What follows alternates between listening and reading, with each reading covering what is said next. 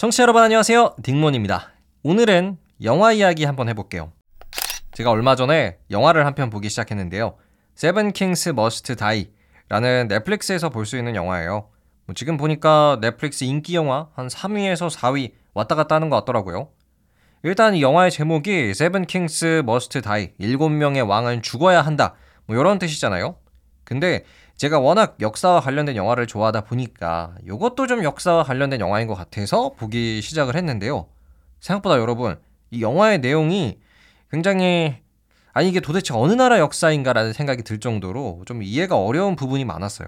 그래가지고 이 영화가 도대체 어떤 역사를 주제로 하고 있는지 먼저 좀 찾아봤는데요.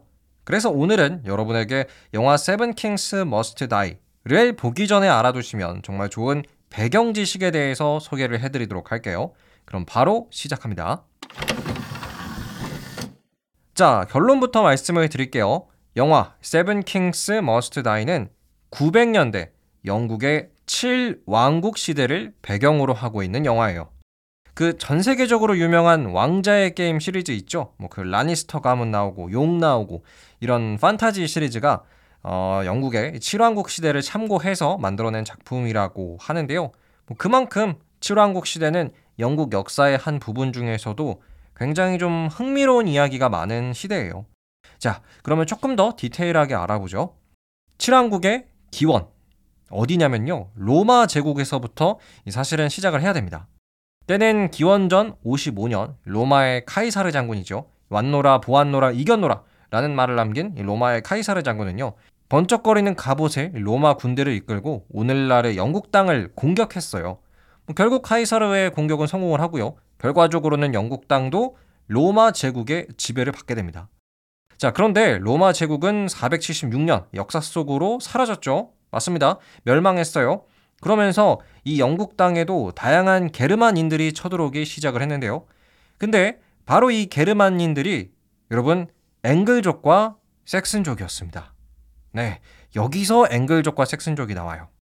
자, 아무튼 이 앵글족이랑 섹슨족은 당시 영국 땅에 원래부터 살고 있었던 이 로만 브리튼인이라고 해서 원래 이제 영국에 살던 로마인들을 계속 쫓아냈어요. 쳐들어온 앵글족과 섹슨족의 힘이 훨씬 더 셌거든요. 뭐 이렇게 로만 브리튼인들은 침입자들을 피하기 위해서 지금의 스코틀랜드나 웨일스 지방으로 도망을 갔습니다. 그리고 쳐들어온 앵글족이랑 섹슨족이 지금의 잉글랜드 지방에 정착을 하게 되고요.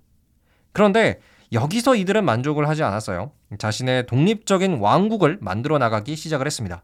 앵글족이 건설한 왕국이 영화 속에서도 나오는 노썸브리아 왕국, 머시아 왕국, 그리고 동앵글리아 왕국이 있습니다.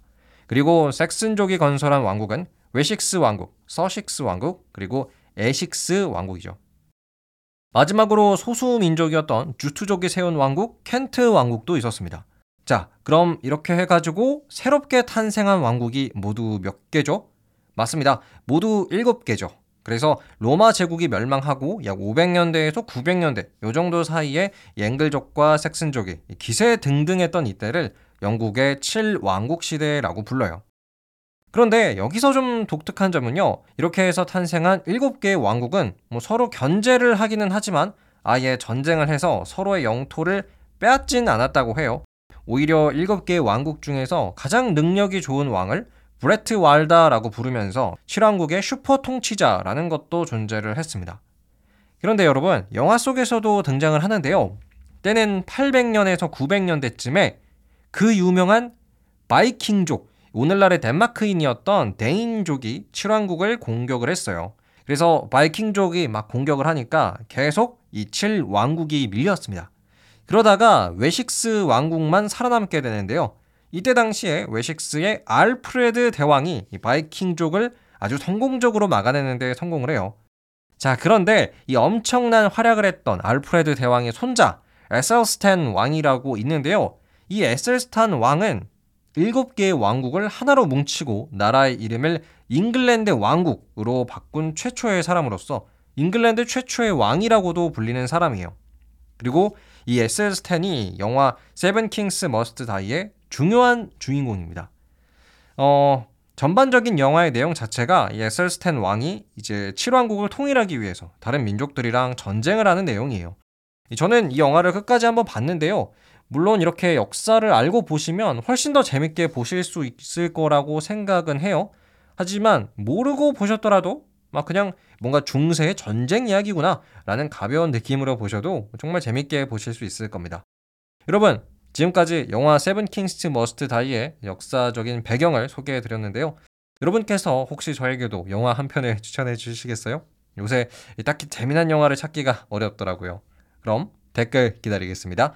그럼 저는 더욱 재미나고 유익한 역사 이야기로 돌아오도록 할게요. 여러분 주말 잘 보내시고요. 저는 월요일에 다시 돌아오겠습니다. 감사합니다. 안녕히 계세요.